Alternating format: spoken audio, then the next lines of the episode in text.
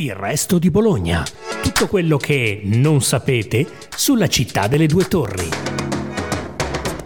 Ciao, sono Andrea Zanchi, capocronista del Carlino e questa è una nuova puntata di Il resto di Bologna.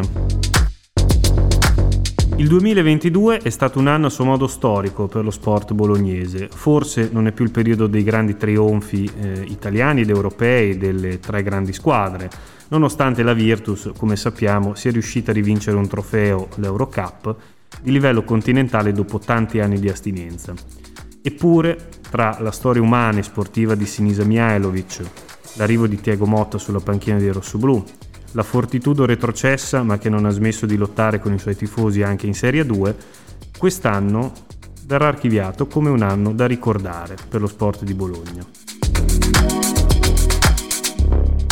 Per parlarne ho qui con me il nostro collega dello sport di Bologna, Gianmarco Marchini. Ciao Gianmarco. Ciao Andrea e ciao a tutti. Io partirei dal 2022 del Bologna. È stato un anno sicuramente impegnativo dal punto di vista sportivo, ma soprattutto forse dal punto di vista umano, con eh, la vicenda di Sinisa Mihailovic che si è conclusa purtroppo nel modo che nessuno sperava appena pochi giorni fa.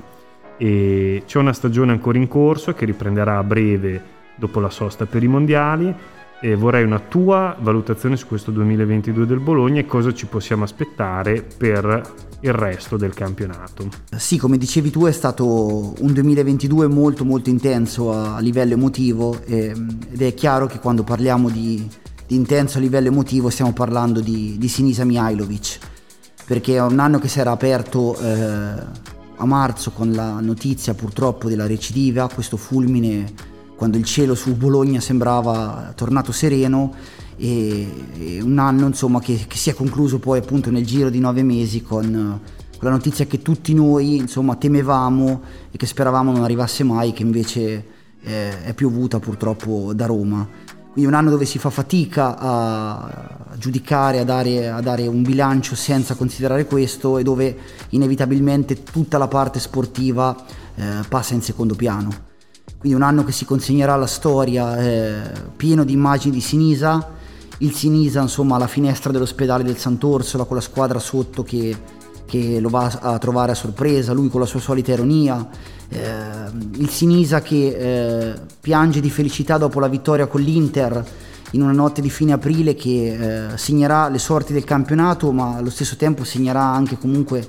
in modo indelebile eh, la stagione di Bologna del Bologna e del, e del Bologna di Sinisa. Eh, un anno che poi eh, sportivamente parlando era ricominciato male e si era arrivati appunto alla decisione di doversi dividere dal, dall'allenatore serbo, decisione eh, soffertissima come, come, sappiamo da parte della società, ma resa inevitabile da una striscia di risultati con tre punti in cinque giornate che purtroppo non faceva sconti a nessuno. Eh, c'è stato appunto Tiago Motta, l'arrivo di Tiago Motta, come lo ricordavi tu, eh, che è l'altro volto di questo 2022 del Bologna, che ha dato veramente una, una, svolta incredibile sul piano tecnico alla squadra, ma anche sul piano delle motivazioni. Quindi abbiamo chiuso l'anno con quella vittoria bellissima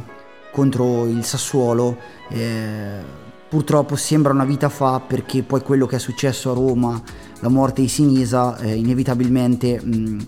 sposta l'obiettivo eh, della nostra camera eh, fuori, dal, fuori dal perimetro di gioco, quindi inevitabile.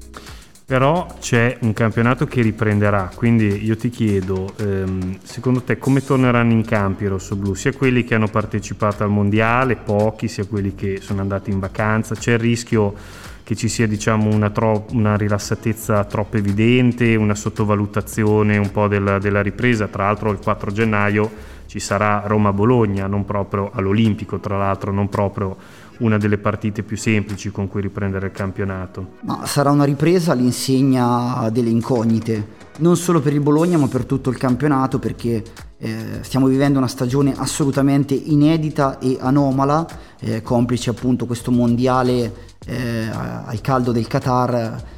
tra novembre e dicembre, quindi questo chiaramente condiziona e altera tutti i valori e, e tutti gli equilibri che si erano creati fino a, fino a novembre. Purtroppo per il Bologna, come per altre squadre, eh, il campionato si è interrotto sul più bello. Vediamo se eh, Tiago Motta riuscirà a riattivare quell'alchimia eh, di squadra che si era appunto creata perché veramente il Bologna era diventata una macchina quasi perfetta.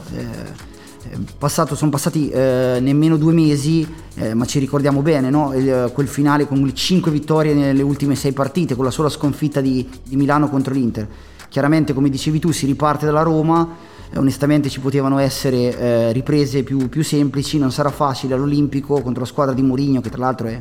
assolutamente obbligata a vincere per restare in corsa per, per le posizioni eh, d'alta classifica, quindi sarà sì, durissima e mi auguro che Ehm, come effetto diciamo, di, di, tutta questa tragedia che c'è stata legata a Sinisa, per il Bologna tornare a Roma, proprio in quella città, eh, possa essere uno stimolo in più, anche per, immagino, una vittoria da dedicargli. Spostandoci invece al basket, sicuramente eh, l'immagine più forte di questo 2022 è quella di Capitan Bellinelli che alza l'Eurocup per la Virtus, un trofeo lungamente inseguito dalla squadra di Patron Zanetti e che ha significato non solo tornare a vincere in una competizione internazionale di livello, ma soprattutto la possibilità di tornare in Eurolega a partire da quest'anno. Poi a giugno c'è stata la finale scudetto contro Milano, combattutissima ma persa con orgoglio dalle Vunere e, e all'inizio di questa stagione, ai primi di ottobre invece, la vittoria della eh, Supercoppa italiana. Come giudichi questo 2022 della Virtus che tra le altre cose è tornata a essere prima da sola in campionato? Beh, il bilancio è sicuramente un bilancio molto positivo perché appunto la fotografia di Bellinelli che alza eh, l'Eurocup al cielo è una fotografia che va ad aggiornare un album dei ricordi della Virtus in Europa che cominciava insomma ad avere un, un pochino troppa uh, polvere per quella che è la storia del, del club quindi è sicuramente un bilancio molto positivo eh, chiaramente una squadra che deve acquisire consapevolezza anche di sé e maturare anche una certa esperienza perché non dimentichiamoci che ci sono molti giocatori nel roster di, di Scariolo che non hanno esperienza in Eurolega che quest'anno era la prima volta che si affacciavano in una competizione eh, comunque gigantesca quindi sicuramente eh, il bilancio è molto molto positivo però è anche un bilancio e anche una, un 2022 che lascia in eredità alla Virtus eh, la consapevolezza di dover fare un salto di qualità. Di sicuro si sono viste due uh, Virtus diverse in questo primo scorcio di Eurolega. Da un lato la squadra in grado di tenere testa alle corazzate eh, europee di, di ogni livello, eh, togliendosi anche diverse soddisfazioni, penso ad esempio alla vittoria sul Maccabi, e quella invece che eh, ha, fatto, ha collezionato una serie di flop veramente incredibili, tipo almeno 46 ad Atene contro l'Olimpiakos, la sconfitta incredibile in casa contro il Villeurbanne dove eh, la partita sembrava chiusa già alla fine del primo tempo. E cosa manca ancora per il salto di qualità? Ma quello che manca alla Virtus è quello che Scariolo eh, ha ripetuto più volte nei post partita quest'anno, cioè l'esperienza che in Eurolega si traduce con la capacità di saper leggere i momenti dentro partite aperte a qualsiasi risultato, perché come eh, ricordavi tu la Virtus ha veramente fatto delle imprese, aggiungo anche a quelle che nominavi tu, la vittoria a Madrid e la vittoria in casa del, dell'Olimpia, per poi eh, diciamo eh, scivolare di fronte ad avversari eh, decisamente inferiori. Ed è proprio qui che si misura eh, la crescita di, di, una squadra di un gruppo eh, che chiaramente ha bisogno di masticare clima, di masticare eh, la tensione eh, che si gioca, eh, che si respira in queste partite. E sicuramente eh, la Virtus ha bisogno di crescere da questo punto di vista, ma la presenza di alcuni giocatori, come ad esempio Schengelli, la cui conferma è stata fondamentale, che è mancato tantissimo nella prima parte di stagione, è una garanzia eh, di crescita importante. Sempre parlando di basket c'è l'altra metà di Bologna, l'altra metà del cielo di Bologna, la Fortitudo. Il 2022 è stato un anno un po' da dimenticare per i bianco-blu, c'è stata questa retrocessione eh, dolorosa anche se magari non inaspettata, una ripartenza in A2 con il pubblico di sempre ma con qualche fatica soprattutto in trasferta. Beh, su questo eh, la Fortitudo è stata fedelissima a quello che è il suo DNA eh, chiaramente come, come, ricordavi tu è stato un anno eh, sul cui bilancio non può che gravare la, la retrocessione dolorosissima per quanto eh, comunque nei mesi è andata abbastanza maturando quindi non è stato diciamo eh, un fulmine a ciel sereno però sicuramente eh, è stata una cosa dolorosissima per una piazza, per una tifoseria che merita ben altri palcoscenici. E lo sta dimostrando anche in A2 dove veramente eh, il pubblico è il fattore decisivo nelle partite casalinghe. E, e, oserei dire anche non solo perché veramente il seguito è importante anche eh, nelle partite fuori casa.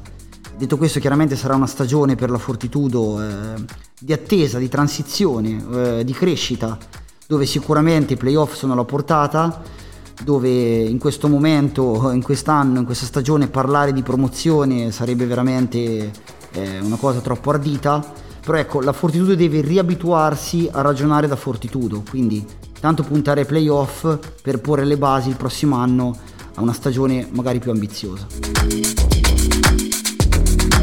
Quindi, bolognesi amanti e non dello sport, allacciate le cinture perché anche il 2023 sarà pieno di sorprese con Bologna, Virtus e Fortitudo. Grazie per averci ascoltati, continuate a seguire il Resto di Bologna, il podcast della redazione del Resto del Carlino.